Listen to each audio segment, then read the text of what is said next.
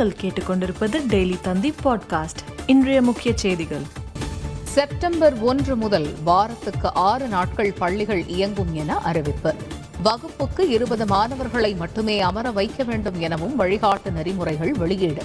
மக்களை தேடி மருத்துவம் திட்டம் மூலம் இரண்டு லட்சத்து பத்தொன்பதாயிரத்து ஐநூற்று நாற்பத்தைந்து பேர் பயனடைந்துள்ளனர் தமிழக சுகாதாரத்துறை அறிவிப்பு. நேற்று ஒரே நாளில் ஐந்து லட்சத்து எழுபத்தி இரண்டாயிரம் பேருக்கு தடுப்பூசி. தமிழகம் சாதனை படைத்துள்ளதாகவும் அமைச்சர் மா. சுப்பிரமணியன் தகவல். மணிப்பூர் மாநில ஆளுநராக பொறுப்பேற்றார் இல கணேசன் பதவி பிரமாணம் செய்து வைத்தார். காபூலில் நடந்த தற்கொலை படை தாக்குதலில் பலி எண்ணிக்கை நூற்று மூன்றாக அதிகரிப்பு.